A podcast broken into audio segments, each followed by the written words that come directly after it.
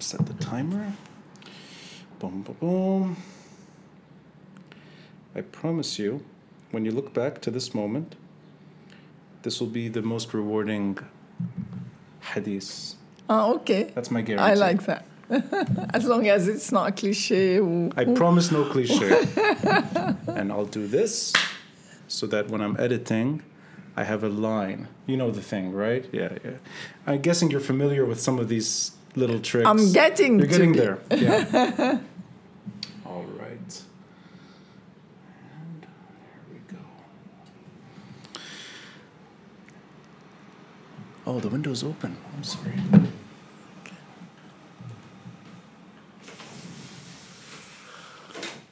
Okay.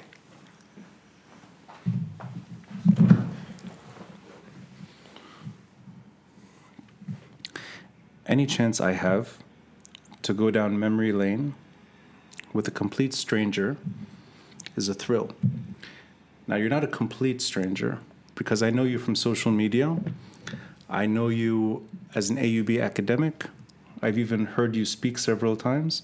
I snuck myself in to Gemmayze once. You were, you were talking, and I just sort of sat in the back. This may have been Alia years ago, but it's just a moment, a chance encounter where you were talking to people and I was listening.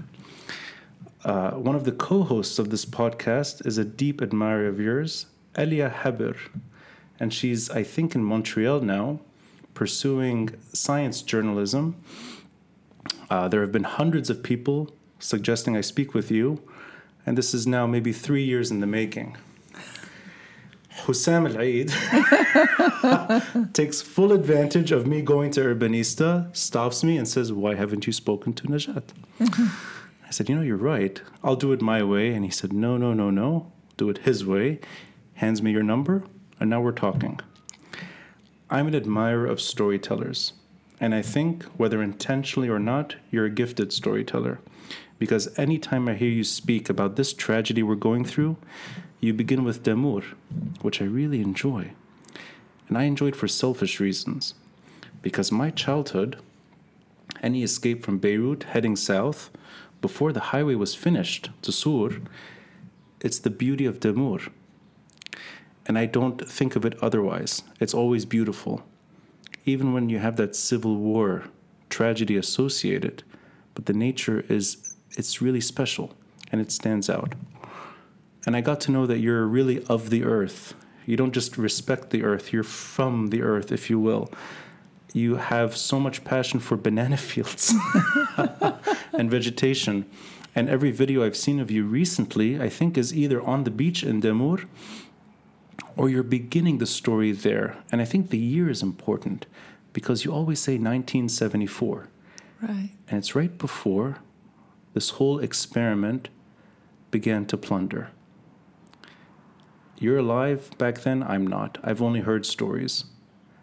But I like going back in time enough. And this is my very long way of introducing your story because I think, in many ways, whether you're saying it or not all the time, it's, I think, a longing to return for some semblance of normality. And that it mean, in itself means good governance, but not great governance, normal governance that you can reform and you can build from. You're not aiming for the stars, but you want some semblance of normality, normality. That resonates with me. So let's start, if you will, with why someone with your skill set, primarily in the sciences, but you're an expert on many things when it comes to environmental issues. You're an expert on waste management, pollution levels that we deal with. I think you, your name and AUB go hand in hand. Why is someone with a skill set like yours taking the very painful road of local politics and parliamentary elections? I know it's a very long and very perhaps wide question to start with, but I think it's important because you're an inspiration to many people, and I'd like to explore your psychology first before we get into hard politics. Whoa, that's a long introduction. I'll edit it later. and that's a lot to deal with and to think about. My God, you brought in so many things, so many, so many memories in this introduction. In fact, those memories are the path that actually uh, uh, make make you. Yeah. So if it wasn't for the 1974 massacre in Damour, and if it wasn't for me uh, being brought up in a farmland and being the daughter of a farmer and being called or would like to be called the daughter of the earth. If it wasn't for all of this, I don't think I would have been an environmental activist. And I don't think I would have been the scholar activist that I would like to call myself now. You're the first person I've heard say this scholar activist. And now taking those words into implementation hmm. and venturing into a new field, challenging myself first, hmm. and then challenging the politicians to deal with the scientist. Is there anything going back to the mid 1970s, before the Civil War, that you hold on to when it comes to your expectations of what Lebanon should function like? And I'm asking it this way because my understanding is that Lebanon ne- never had fully functional governance, it was wobbly at best. But that there was a semblance of of decent governance. And I would maybe it's a natural question, maybe not. But are you holding on to something that you lost in 1974, early 1975? No, not whatsoever. I think pre uh, immigration or migration from Damour was a very, very, very normal, uh, conventional, conservative life. Nothing uh, extraordinary. I was uh, one out of six kids. Oh, oh wow. I didn't know that. Wow. Yes, uh, so I was the oldest among the girls, but I have a brother who's older than me. So I was given some responsibility to look after my little sisters, but nothing much that is, you know, that that that is there to hold on to. I see. I think it's the war, the civil war, and the forced migration from our home once, twice, three times, and perhaps four times, if we want to count the number of homes that we made, that made me angry and look for hope every time the world crumbles around us. There's something about your story that links up to many of your generation. And this includes my own family, my parents, that had to leave this country to pursue their dreams. And I like these are maybe anecdotal examples, but I've heard you say this that with your with your father, it was a choice between chemistry or biology. And you were adamant to choose one, and you ended up with the other. But it's still the science world. Uh, but that scholarly work or that research was primarily in California, if I understood correctly. And in early 2000s, you make this return to mm-hmm. Lebanon. And it's some, it's decades after you last saw Damour. If I, I hope I got that right. So there's, I think there's this yearning to give this country another chance. And I'm wondering, this is maybe, this is too long of a duration, maybe. But in the last two decades, I can imagine there's immense disappointment with how this country emerged from the Civil War. And has that in any way shaped your politics today? Meaning, have you seen things happen in this country in the last two decades where it's repetition that you're trying to stop? Or is it something completely different that you're starting in a way from scratch with your own aspirations? And this could even feed into earlier attempts at reform. And they could be cosmetic or they could be even benign at times. But this is definitely not the first time Lebanese have tried. So, is, is there anything in the lessons learned maybe in the last two decades that you want to prevent? I have a great belief belief in, in the country and in the people of this country. I think there are there is so much goodness in the hearts of these people, hmm. of my people, of my of this country, of the people who live in this country. And I'm not, I'm not naive. I think every person I meet, I feel I gain the word afterwards.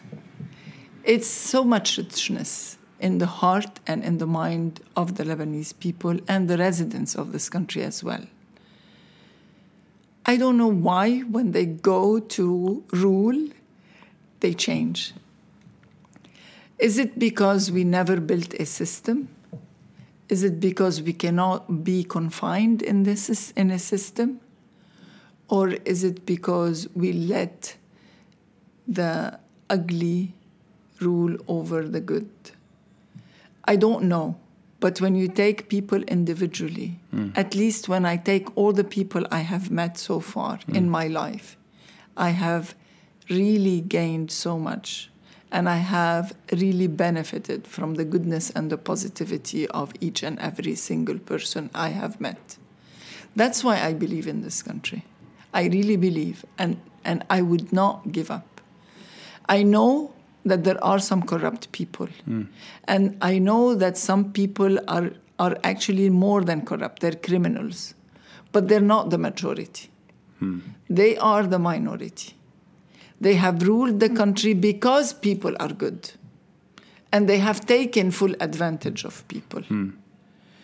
I hope I'm not very naive that they will take advantage of me and also exploit, you know, drag me into into their uh, uh, their ugliness.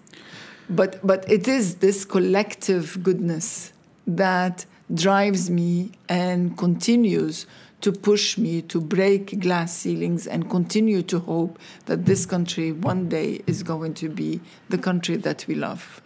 I'm going to try to merge two things together, which resonates with me, the way you're describing this little real estate called Lebanon, and the difficulties of moving forward in a sensible way. I agree that this is probably the most tolerant, cosmopolitan, diverse, and, and rich diversity little edge of planet Earth, and I think there's no place more beautiful than Lebanon. And I also would add to that, this seems to be the hardest country to govern. so it's a very odd sort of gathering of two things yes. at once. And your perspective is, is obviously wider than mine. I mean, you you know Lebanon in a way that I'll never know, and you're, I think, anyone that's approaching politics with an expertise in the background faces a big challenge, which is Lebanese politics is difficult even when the country's doing better. I think it, you're battling inertia, you're battering ingrained, entrenched communalism, sectarianism, things that make it maybe inefficient on a good day. But that said, if you could put or if you could hone in on a structural problem that you see in front of you that you would like to change fundamentally. It doesn't even have to be in your current candidacy, which we'll, we'll get into. But as you as a citizen, is there a primary obstacle in, in your way when it comes to reform? And if there is one, could you describe it the way you see it? Yes. The thing that bothers me the most is that whenever we want to solve a problem, we don't approach it systematically, scientifically, mm. with a strategic plan. Mm. And without data and without evidence and without a feasibility study or SWOT analysis or anything that would make a long term strategic plan, all solutions that are proposed will be fit to one or more of the personal gains. So I don't, I, I would hope that by bringing in one or more scientific people into the parliament, that the way we think about our problems is mm. changed. Mm. And that's what I would like to see. I don't want to talk about one particular you know problem because we have many. Mm. I want to talk about the process of getting to solve the problem. And this mm. is what is missing. We always tend to we always feel in Lebanon like we're watching a movie Yeah. and that the, the you know the, the the hero has to gain has to be you know we need to clap at the end of the movie Right. and and everybody has to leave happy Yeah. this is not the way we solve problems Well, I appreciate this analysis. It's process. the process i'm a person of a process And you're emphasizing science background, which I enjoy as well. You don't see much of that, although you do see certain careers. You see a lot of engineers. You see a lot of, at times, lawyers. But I appreciate that you're talking, I think, more about STEM in that sense. You want Yes. that in Parliament too. yes yes Well, let me then try to offer a comparison. Two people I deeply admire, although we just met. But I, I'm not trying to massage anyone's ego, but I do really appreciate what you're doing. I also appreciate Ziad Abichaker. He was on the podcast uh, several days ago, actually. And I know it's not the same career, but I think there's a lot of parallel. And there is overlap at times in at least waste management or the ideas of how to improve the environment in general. I asked him a similar question. Someone with the right intentions, trying to get something done through Parliament. Do you see Parliament as the way to get something like this done? Or do you see it more as in you're entering Parliament to pressure parties that are more visible and more established to begin doing the right thing? Because I'm wondering what individuals in Parliament can actually do on something very basic, but something that is also killing us, which is our environment. So um, maybe it's it's a stretch a bit, but do you see your role as pressure, or do you see it as actually process and, and politics? I think I usually, all throughout my career, if I want to put pressure, I show the way. Hmm. I walk the talk. Hmm. I'm a person of a process that leads to solutions. I cannot live without doing, you know, getting to the end of the process and seeing a solution implemented. Hmm. I can't do it. I mean, this is, it gets me angry, it gets me anxious. If I can't do it, if I can't find a solution, that means I didn't, I didn't get it done. And so, and so, the role of the MP is not only to come up with new laws. It's about taking those those laws from the book to the to action. And the way we do this is by creating the process by which the law is implemented and then enforced. We have hmm. so many laws that have been advanced Yeah. or, or proposed, but we lack the process of how those laws are going to be implemented and why and how to improve the laws. Hmm. So it's not only finding the process of implementing them, it's also revisiting the laws to see whether they have made the impact that was intended to make. And I hmm. say this because in air pollution, in particular, for example, Yeah. We come up with a law or a recommendation to bring the levels the, rec- the, the levels of air pollution down mm-hmm. okay we say there is a strategic plan for example for the air pollution to drop by 20% for example by 2025 i'm Yeah. just making numbers sure, here sure. Yeah. and so what do you what do we do? We map the emission sources from the grounds. We also measure air pollution continuously and we do simulation scenarios. What if this source is reduced? What if this other source is, reduced? And it's an iterative process because otherwise we don't know whether the law has been that's been uh, you know has been fulfilled and we don't know whether we are able following the same process to improve even more. So it's an iterative process that has to be revisited. So hmm. so hmm. that's the beauty of the process. It it checks and balances. What I appreciate is that you're doing something which works for me right away. It comes naturally. You're taking me back to my AUB days. And all the wonderful ideas that I heard in my career, my long career at AUB, all the passion and enthusiasm that came from almost every single department. And then the immense frustration that all that research is never implemented. So here's a huge question all the technical skills, all the research has been done. Uh, I think if we both walk down any street today, and it could be here on Bliss or even anywhere, we'll run into experts. And they're usually friends of ours, and I think we all know each other. So we've solved the problems, we've done our work. And then getting that problem solving, which is what you want, into Parliament, to me still seems like a distant dream. So, what could you do which is different than what has been tried before? Is it a block that is insisting on process? Is it a coalition of experts within Parliament that are making this their their agenda? Or is there a structural hurdle that is not so visible, maybe, that would make anyone's dreams fade the moment they enter power? Because I, I still don't see it. And I'm saying this as somebody who dreams of it too, but I still can't see it. But I have done it. Hmm. It's not like something that I have not done. Mm, mm. I've done it. I've done it with villages. I, in, Yeah. you know, I, I direct the Environment Academy, and I ask local communities mm. to identify their pressing environmental problems, and I work with them on a systematic approach, of course, with the help of experts, and then together, after we gather the evidence, together we co-create the best fit solution for the local communities because mm-hmm. context matters a lot. So is this a? I asked Ziad. We actually reached the same point.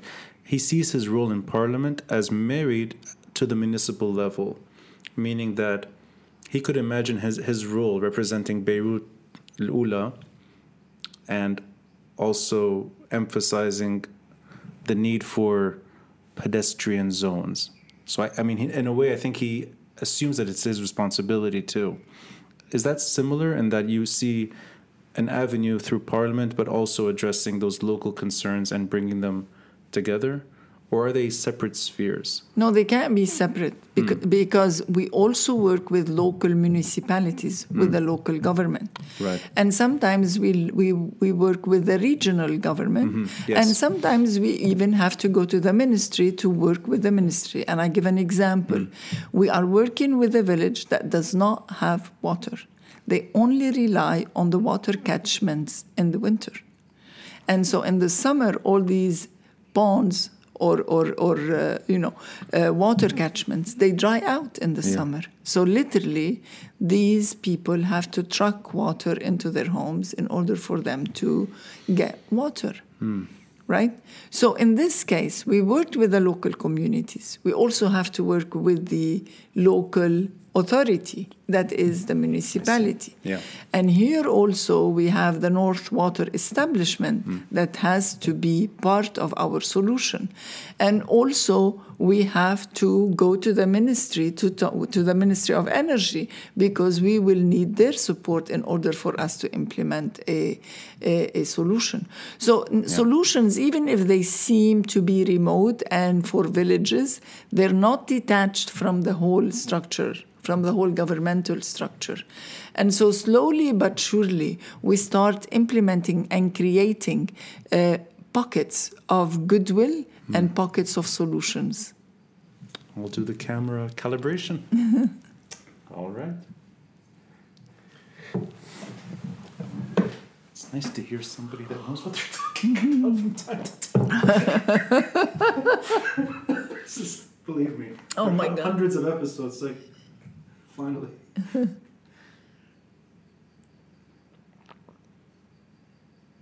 Okay.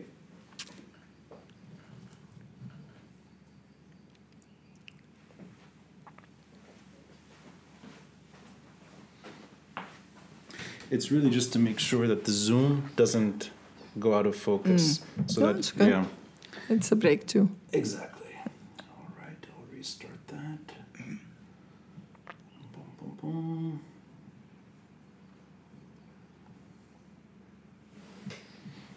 So in a sense, oh, that's my thing. So in a sense, it's a layered, layered form of responsibility and procedure, and you're able to see it in a way that goes all the way from the ministry down to the municipality. And the pursuit in parliament as opposed to a more traditional role in civil society. I think almost everyone I know, and I mean this in terms of almost scientific research, everyone I know is running for parliament. I can show you the stats, Excel Oh sheet, everyone. And maybe 90% are from civil society, overwhelming majority. And they come from all sectors. I know that you helped establish Khaddit Beirut, which was just after the port blast. And many people I know were in that world. On occasion, I even was sitting in a cafe and I'd see Zoom calls happening, and you were there. Those were Zoom calls on Khaddit Beirut. Everyone I know is trying to do the right thing in civil society, and there's deep frustration. Is this a reckoning that civil society's role in Lebanon can only go so far, but to actually move things forward, you have to go another step further? And is that something you came to in a way? Is there a conclusion on your part? And does it have anything to do with the port blast that you saw your role shift a bit?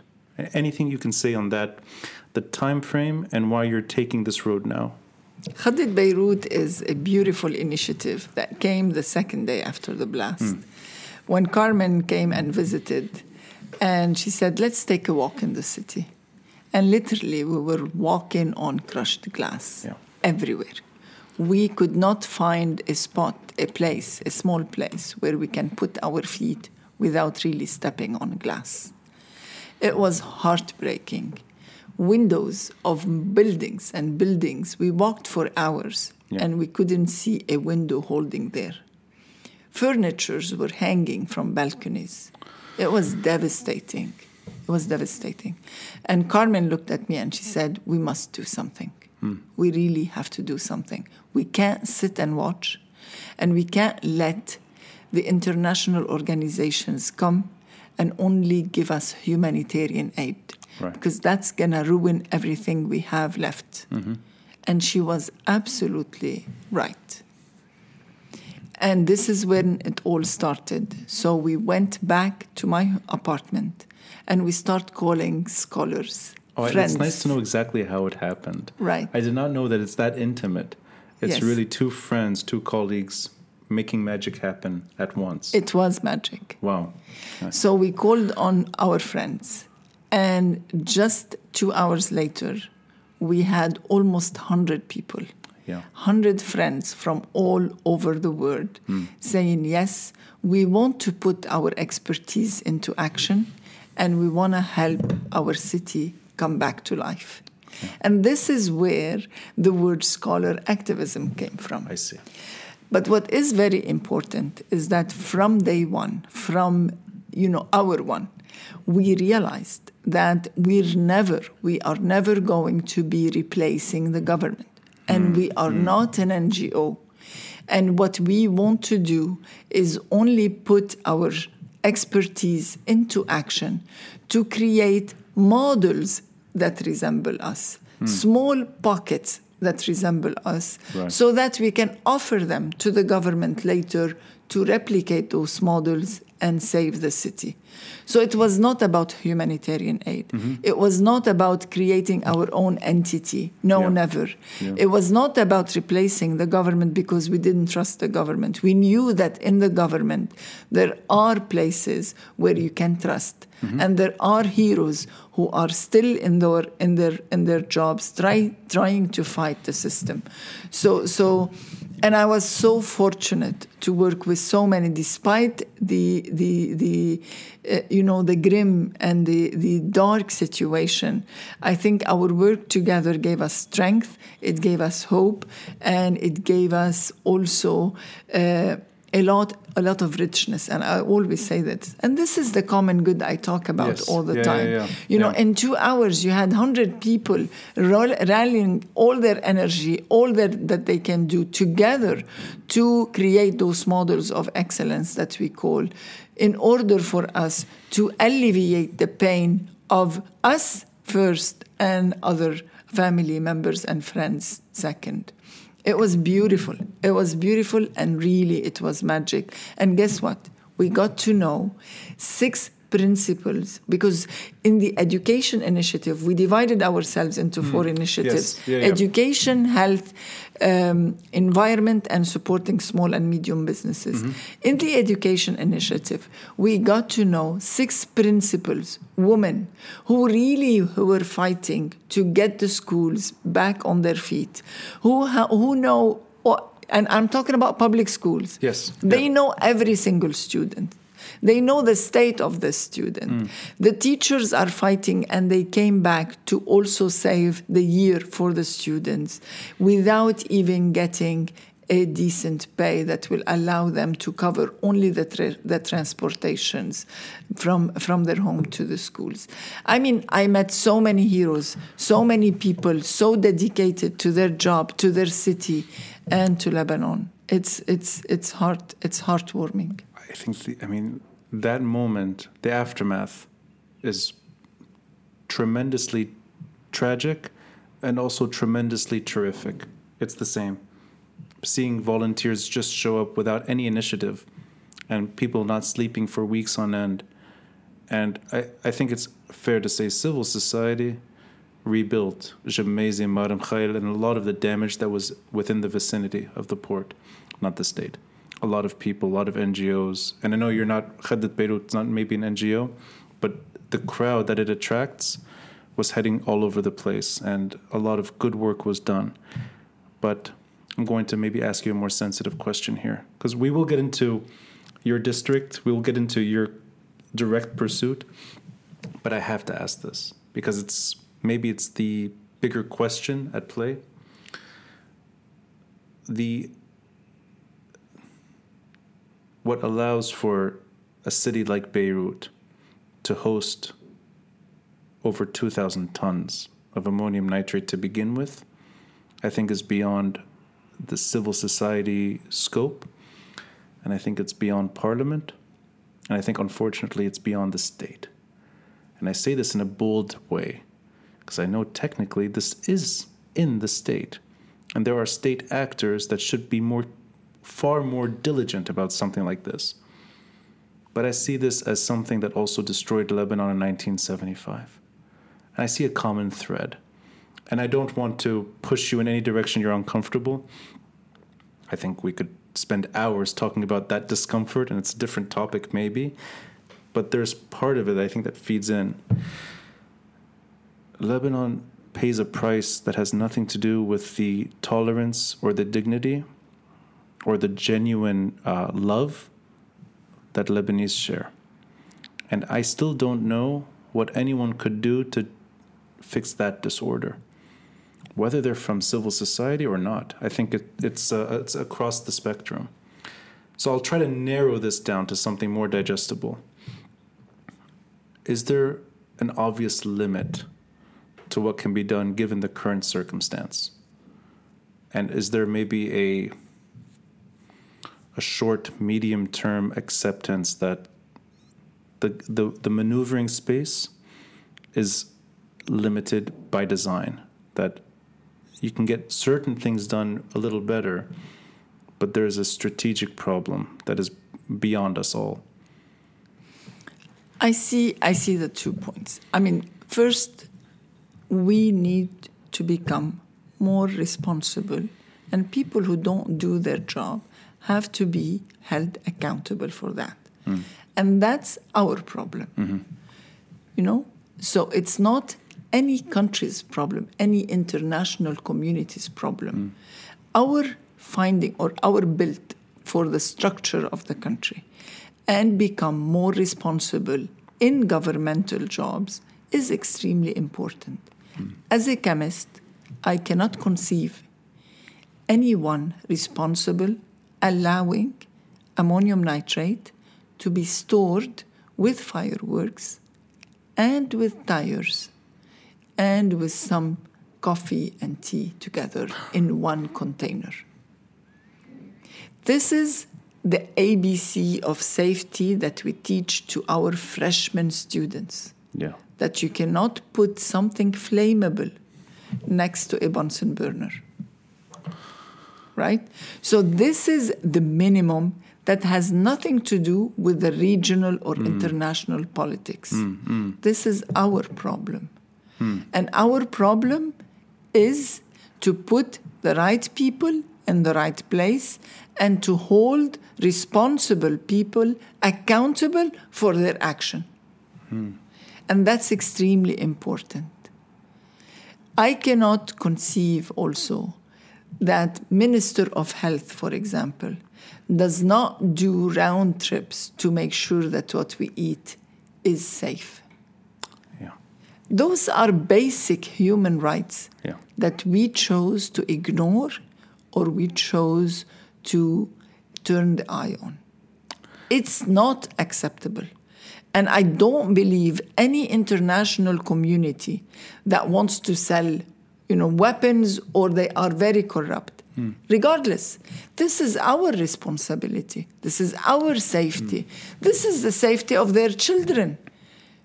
It's impossible for me to even think about one responsible person allowing this to happen. I'll tell you a personal story. I, you would have never known this.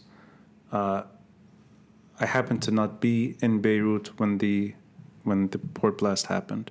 I was in New York. Um, I before I spent days on end trying to donate money through the podcast to a, a wide range of NGOs.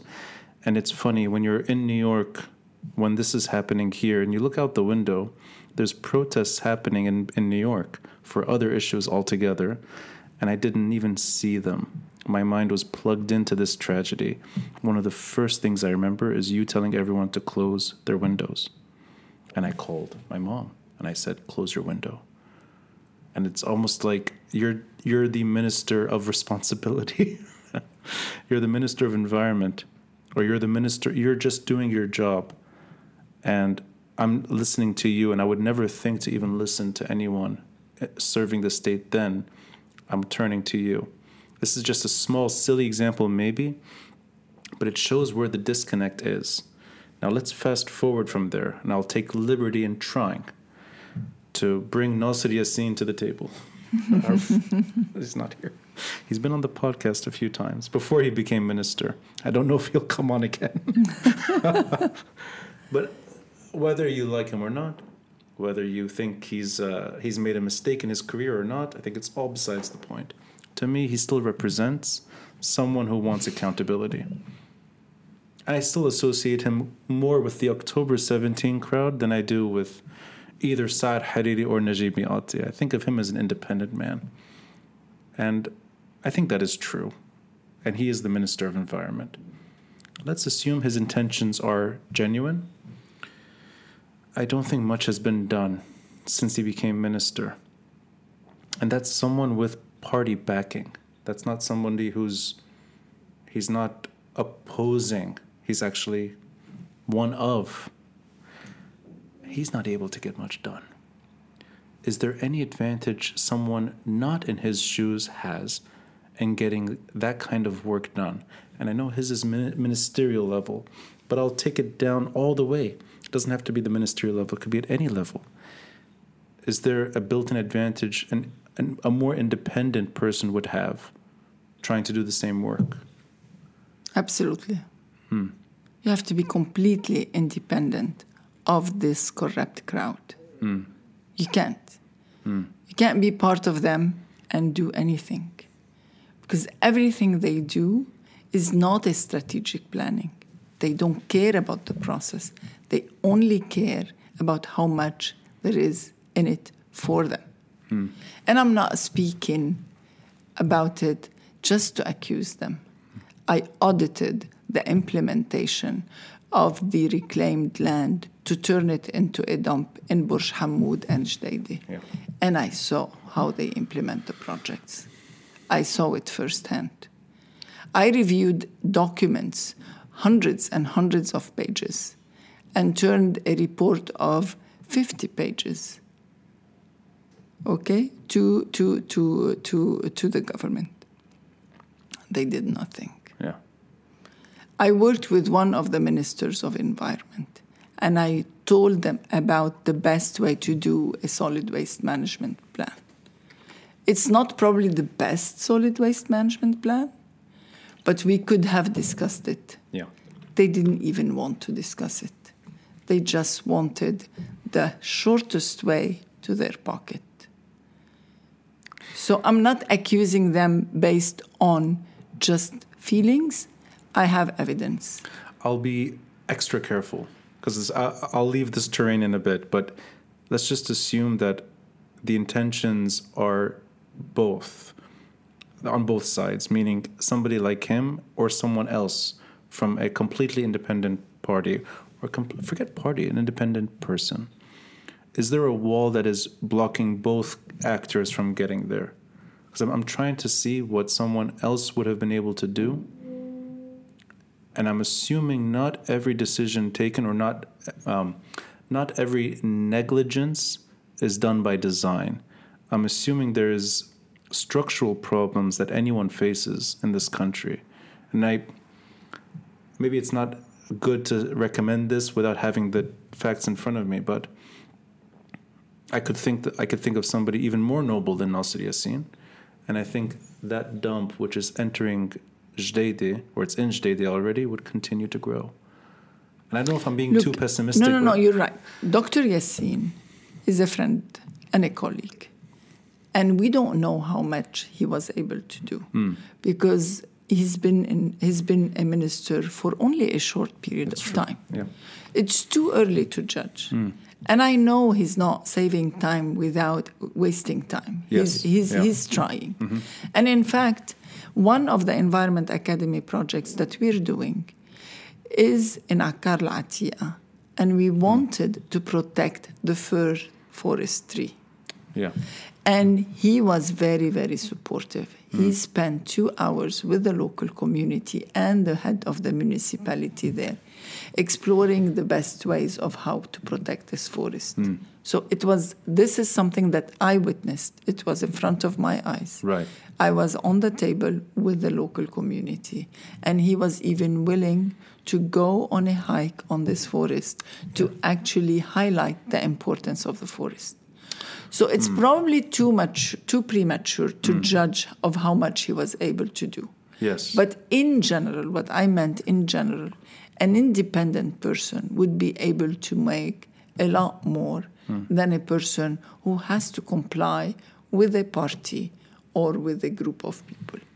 I think that's a fair judgment to make, and I think it's never properly been tested anyway, so it's worth even trying it. But I wish I was less skeptical of the best intentions facing the same wall. Maybe that's a wall I always hit when I reach that conclusion. But I appreciate the attempt to continue to try, even when it's not coming from a party necessarily or even from a political machine, it's coming from the most well intentioned citizens. I'll offer an analogy before we get into Chouf.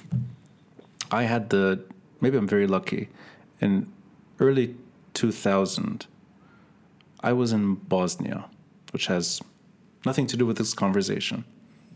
But all I can say is that I remember the mountains of Bosnia heading down to Sarajevo. The natural beauty is equally impressive to what we have here without the Mediterranean. There's a river. And I remember seeing trash piling up on the shore, these sort of embankments, these river coves, and then you'd have just trash being thrown. So kind of like what we do, throwing trash down the down into the valley into the river. It reminded me right away of Normandy dump. And I know maybe we're dating ourselves. I'm dating myself, but I remember Normandy. I don't think many people that listen to this podcast know what that is. It's the Civil War landfill, which is now reclamation. It's an extension of downtown, but that was trash.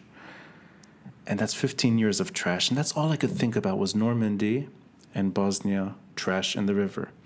I went back to Bosnia about a decade later. The same exact trip, the same train ride, the same view. There was no trash in the river.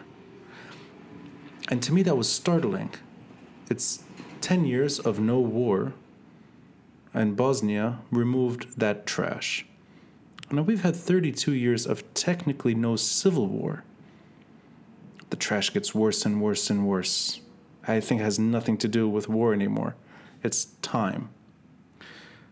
But I see a parallel in that Bosnia, whatever was paralyzing that state from doing its responsibility at a local level, at least, it overcame that problem. I think in 2022, it's a mistake, and you tell me if I'm wrong. I think it's a mistake to not include that problem in the conversation. Meaning, I can only associate negligence and and almost uh, hazard hazardous situations with an extension of Lebanon's inability to govern, not the well wishes or not even the well intentions. It's the inability, and from there I'll take it in a different way. Everyone keeps saying on the highway slogans everywhere, things like sovereignty, accountability, justice. Okay, let's stick at justice. Tarek Bitar will have no leniency post May 15. Whoever you put in parliament. I think of that and I think of the trash as the same story. Now, you tell me if you see it differently. I've had many people say this is reckless behavior on my part, but I think it's true. I think it's the same problem. And it's not that everyone that throws trash is thinking about that, but I think it's the same. And it makes no sense. 1974, we didn't have these landfills. In 2022, we're drowning in trash. So, as much as you can say on that terrain. The trash problem was there since 1970. Hmm. Why 1970? Because before that, the trash management was decentralized, meaning the municipalities were dealing with their own trash. Come 1970 and after the war, they said enough, the municipalities are no longer going to deal with their own trash, we're going to centralize it. I see. And this is when the Normandy came. Oh, in 1970 it started. Yes. Oh, I thought it's a casualty of war only. No, I mean, I mean, right after that, and it was it was mainly the casualty of Right, war, of yeah. course. But this is when they started centralizing the Oh, the, the, the the trash, and then after the Normandy and hmm. reclaiming the land, they started the Burj Hamoud mountain. Right. So it was all patches up, patching I the see. problem, and not really presenting a strategy to solve the problem. Right? And then they decided to go for the Naameh landfill. Yeah. They say it was one of the most, the best sanitary landfills we ever built. And it was meant to be temporary, if I'm not mistaken. And what happened? 15 years, 15 years. years, later Yeah. or 20 years later, Yeah. we're still dumping in this landfill Yeah. without even having any plan to reduce waste. yeah.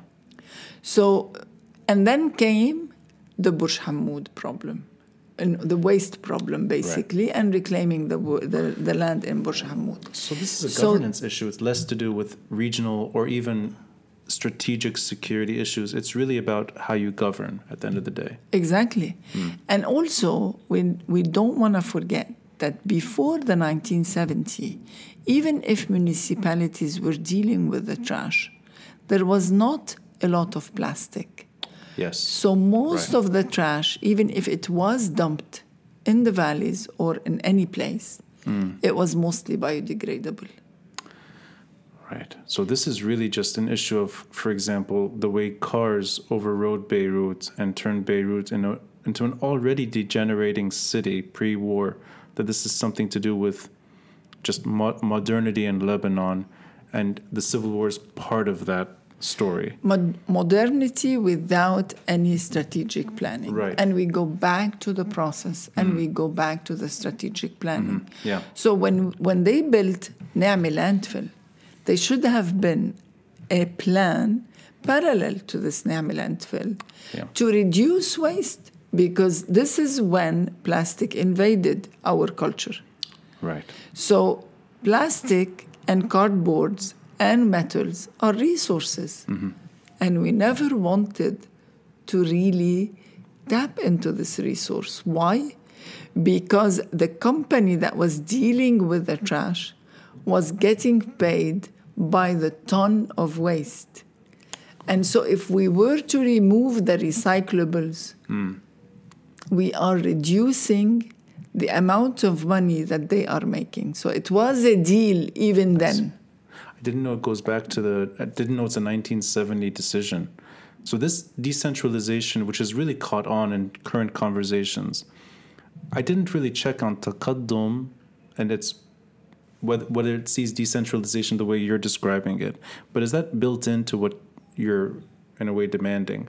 That there's local responsibility, and maybe the word sometimes is not fully understood, but it's not. It's it's sometimes mixed up with federalism, which I think is not the right way to describe it. It's just it's administration.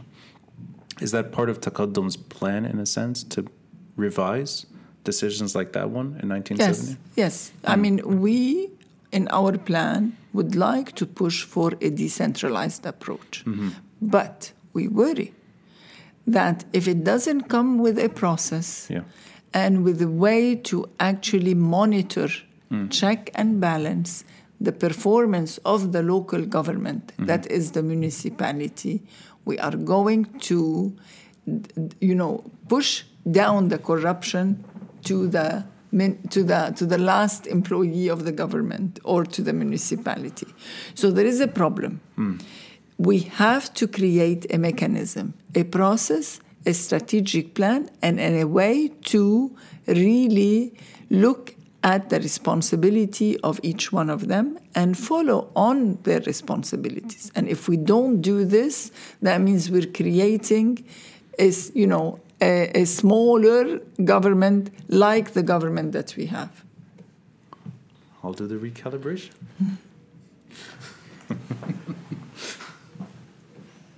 it's not bad so far. No, it's Huh? good, huh? You're enjoying? Good. Uh-huh. Good.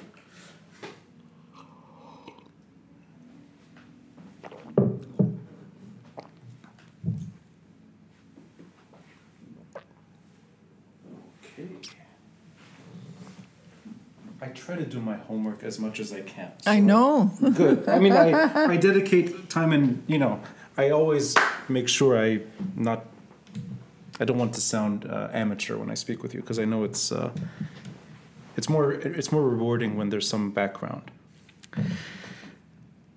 Let's go down a road that's very obvious. You're an expert on air pollutant levels. I don't know if that's a good or bad thing, but I sometimes lean on what you're writing or what you're saying, whether or not I should open a window or keep it closed. And it's been what three or four days now, or maybe longer. No power, no no government power, generator power, and it's toxic to breathe Beirut's air, let alone most of Lebanon right now. It's, it's just haze of smog. Oh, that was the timer. Let me start that over. Okay. Smog. You enter parliament. And we both know that the generator industry in Lebanon is not something that is easily undone. And I can't imagine I can't imagine that being tackled properly in parliament. Even if you have an alternative, even if you have the right minister of energy, even if you have the majority of Lebanese demanding it. And we saw what happened a few nights ago. I think it was in Pacifico, maybe, in Monot.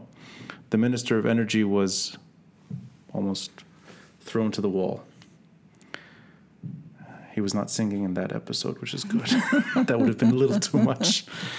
But how would an MP be able to circumvent what is now decades old, this generator industry in Lebanon? And at the end of the day, what really can be done now that we know the World Bank is not going to be providing energy? As far as I understand, that whole deal has sort of become undone. There's no nothing coming from Egypt anytime soon. So, and someone in your shoes in Parliament, knowing that toxic, it's it's unbearable now, and you have a crisis that is beyond us. What what, what can be done? There is a lot that can be done. In 2010, we did our first study on diesel generators. Hmm. And the electricity was cut only three hours a day. Yes. Right. And this is when we found out that anybody living in the city, especially in Hamra, this is where we did our study, hmm. Would be inhaling toxins equivalent to either one or two cigarettes per day. Wow. That was in 2010. That's only three hours. Oh, That's only yeah. three hours. And then since then, I was giving recommendations in my publications, and never, never in my life, I imagined that we're going to get that far. I thought it was disastrous then. Yeah. And then when I moved back to Ashrafiyi and I look around and I see generators everywhere. Yeah. The density of generator in the ci- of generators in the city is 50%. That means you hmm. have one diesel generator in between every two buildings.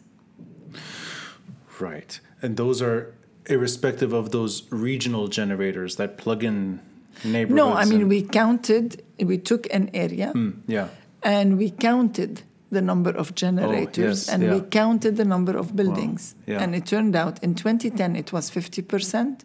And in Oh, that's 20, in 2010. It's 50%. Right. And oh, in oh. 2018 Yeah. it was also to uh, 50%. Uh-huh. Okay. So the number of diesel generators might not have increased. I see. But yes. maybe maybe the amount of power that we are generating from Mm-hmm. these diesel generators have, Yeah. have increased, probably. And that's before the plunge into Exactly. darkness. So I Yeah. Hmm. don't have the statistics post 2018, which Yeah. is before the plunge. Yeah, and during the plunge, I don't know whether the number of generators has increased or not. Well, let me throw an anecdotal example. I live in Mar Mikhael. I'm seeing memories of civil war. Generators on balconies. Something I haven't seen since the 80s, maybe in the early 90s at most. There's a shop downstairs that is doing the that generator sound every morning. It's the rumbling that I remember of war. And everyone is increasingly doing it. I think it's technically still illegal i- is there a way to mitigate the downside of having one of every two buildings, for example, uh, polluting so much, short of an electricity solution? Because assuming the government electricity doesn't really improve reasonably, what could be done to at least try to survive this stretch? And I'm sorry for if it's maybe a naive question, but is it just a matter of filtering or trying to have more responsible generator oversight? I mean, how, how of does course, it it's a matter of filtering, but hmm. where is the catch 22 or the irony of the law? The government, for the longest time, said we cannot put uh, laws and regulations on the diesel generators. Why? Because it means we're admitting that we have an electricity problem. I didn't know that. It's pretty bad. wow. So, for the longest time, they said there is a law only for huge generators, for big generators. Right, right. But if we start admitting that we have an electricity problem, then we are forced to put laws and regulations on the smaller generators. So hmm. we stayed for 10 years in limbo Yeah. where you you cannot you cannot there is no law to enforce how these generators are emitting toxins everywhere and and at the same time we cannot live without them because we don't have electricity Right. So in a way, it's it's it's not just admitting, but it's forcing some process on the. This is not sub-state. It's more just state replacement. That you're you're trying to find a solution to what shouldn't even be there to begin with. Exactly. Yeah. And if we start admitting that these generators are important in the country and Yeah. they are the providers of electricity, Yes. that means the owners of the generators have the right to make a union and they become legal. I see. And they, you know, this sector becomes a legal sector in the country where this sector actually emanated from a great need Yeah. to subsidize the, the electricity cut. Do you see the so, road- so you see the yeah. complexity of, this problem? Yeah. But is that how you see things moving forward? knowing that we're going to remain without serious government. Exactly. So what hmm. we need to do is legalize those Right. people Yes. and the, this sector Yeah. and start putting some laws to really enforce some emission control on the diesel generators. This reminds me of a conversation I had with my grandmother about how she stopped using the bus or she stopped using she used to take the train to Homs from Tripoli that she started taking the service because there was no other option. And I know service is not exactly the same story, but it's the alternative transport to get you to the same location. And that eventually this was unionized too, but it's not, it was an informal uh, way of addressing the lack of public transport. So I wonder if, I mean, it's, it's reached almost the end of the road now where we have no government electricity, but we have to regulate still.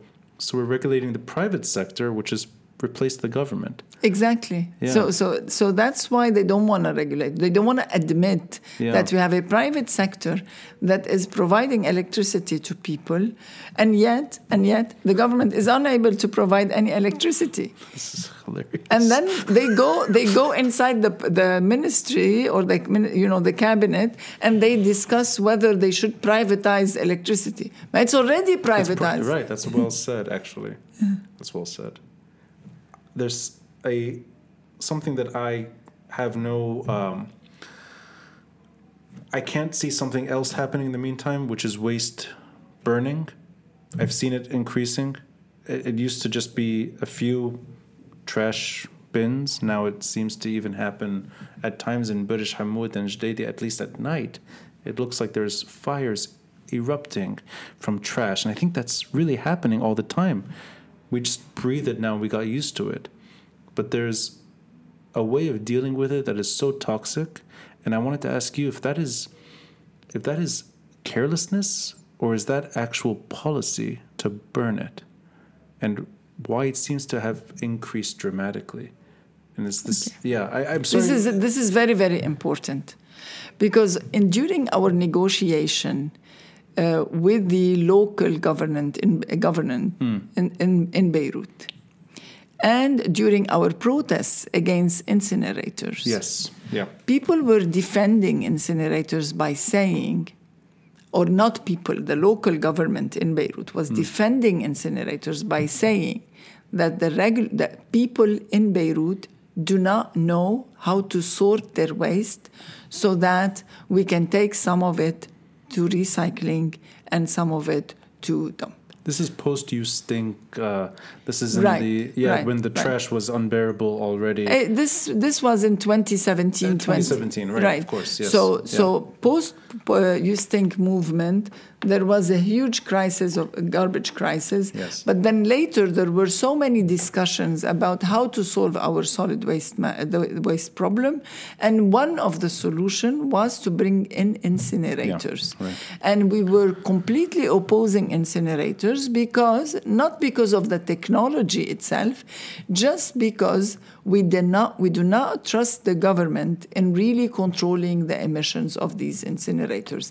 And we know that emissions if they don't burn the incinerators well they could get really nasty Even per- perhaps worse than what we're seeing now. exactly So yeah. So plus there was there was a huge investment in incinerators and Mm, the return on investment was too much for people to bear because also the type of waste that we have needed extra fuel to add to the to the incinerator so that they burn at the right temperature. So it's all about this technological technological challenges that we tried to explain and they didn't want to listen. But that's not the point. Mm, The point is now people, scavengers, waste scavengers, know that if they pick the plastic and the cardboards and the metals from the waste, they actually can make good money. Right. Because the ton of plastic that is for you know that is sold for recycling is three hundred dollars.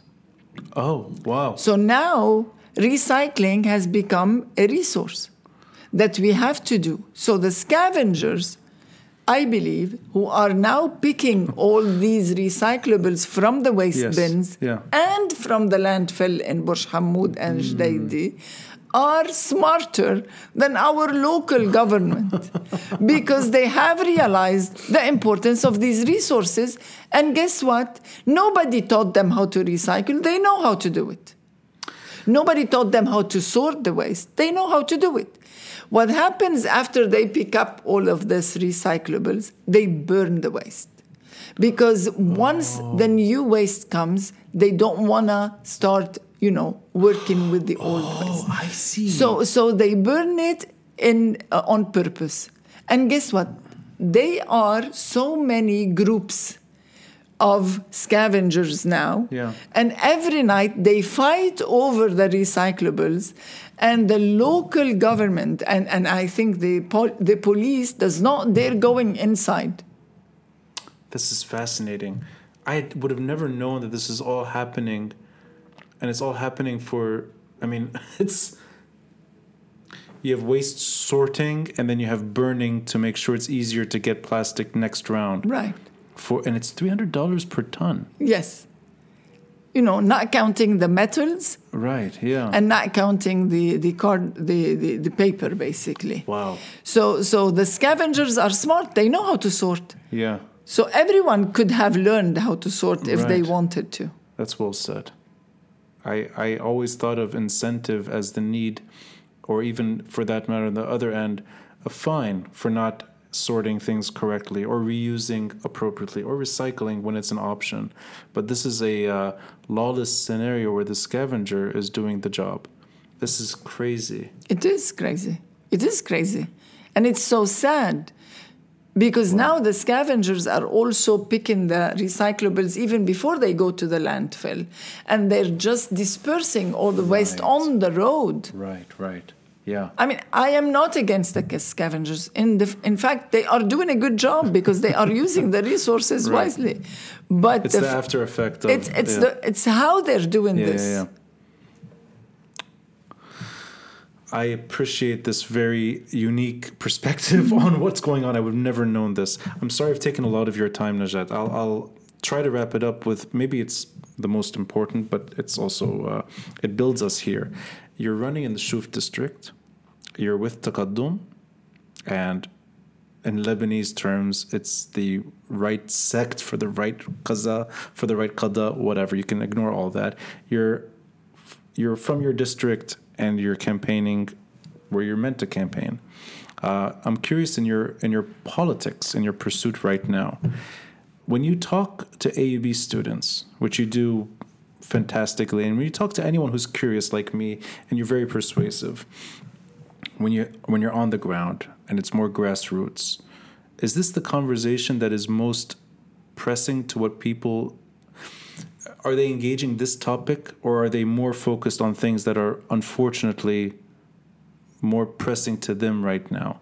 And it could be things that maybe you're not even able to address meaning the absolute paralysis and financial collapse that we've all witnessed are they seeking solutions that are beyond your scope or are you able to actually touch in on things like this which are it's very important obviously but it's not necessarily what people think of right away I think the Lebanese people love to talk politics.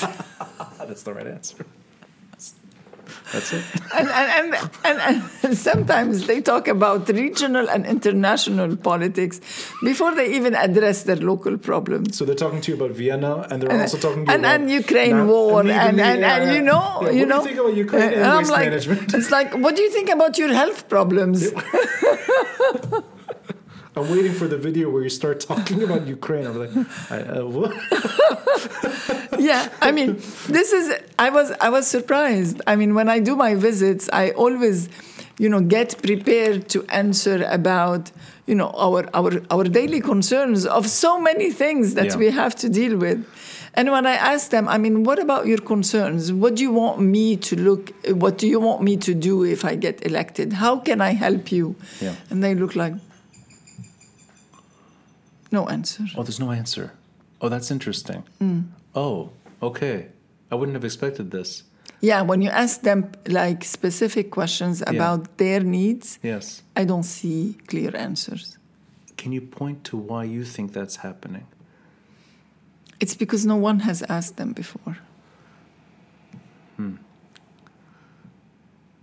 So you're able to be, in a way, a maybe the first politician in the making who's approaching politics the way you dreamed long ago. You're doing it the way you think it should be done.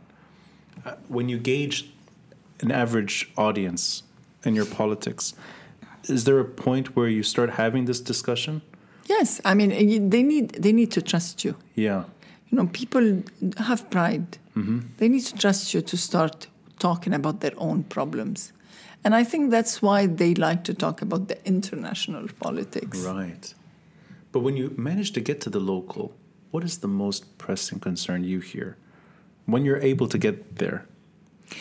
It's the approach and it's different. I mean, people hmm. are used to ask for help in the immediate term, meaning I need medication for my for my Right. wife, for my Yeah. you know parents, blah blah blah. Yeah.